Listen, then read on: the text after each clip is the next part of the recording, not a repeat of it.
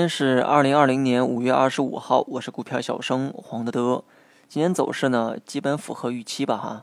收盘呢，表现为一根小十字星，但通过一根十字星就断言反弹啊，还为时过早。目前啊，可能还处在寻底的过程。至于哪里是底呢，我也不知道哈。自从大盘破了二十日线之后，调整的级别啊就上升到了周线的高度，所以想做波段的人啊，不妨把操作的频率呢放缓一点。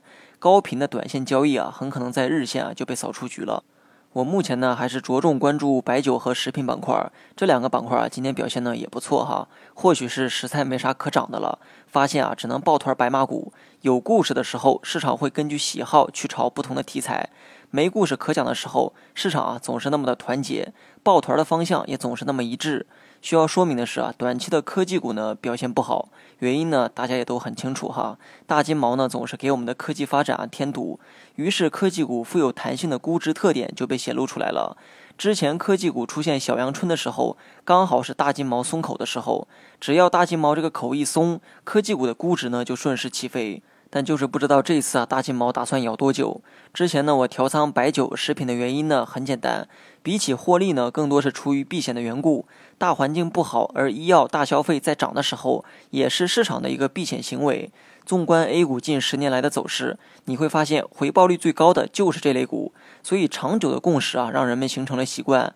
当大盘二次不过两千九百点的时候，我也决定啊，习惯性的买这类股去避险。运气好的话，没准还有肉吃。那么最后呢，说一下大盘吧。十字星啊是即将变盘的一个信号，但明天会不会有明显的变盘动作还不一定，没准呢又是一天的震荡整理。盘中的节奏呢，我们就按照冲高回落去预期。从大盘六十分钟趋势来看，有筑底的现象。开盘前如果没有消息干扰的话，早盘呢可能会围绕零轴再震荡一会儿，这期间呢也没准啊会有窜高的动作。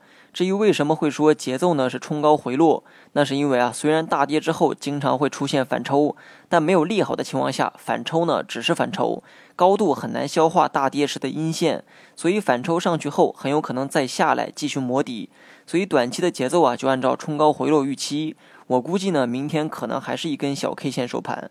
好了，以上是全部内容。本期节目由公众号“股票小生黄德德”授权播出。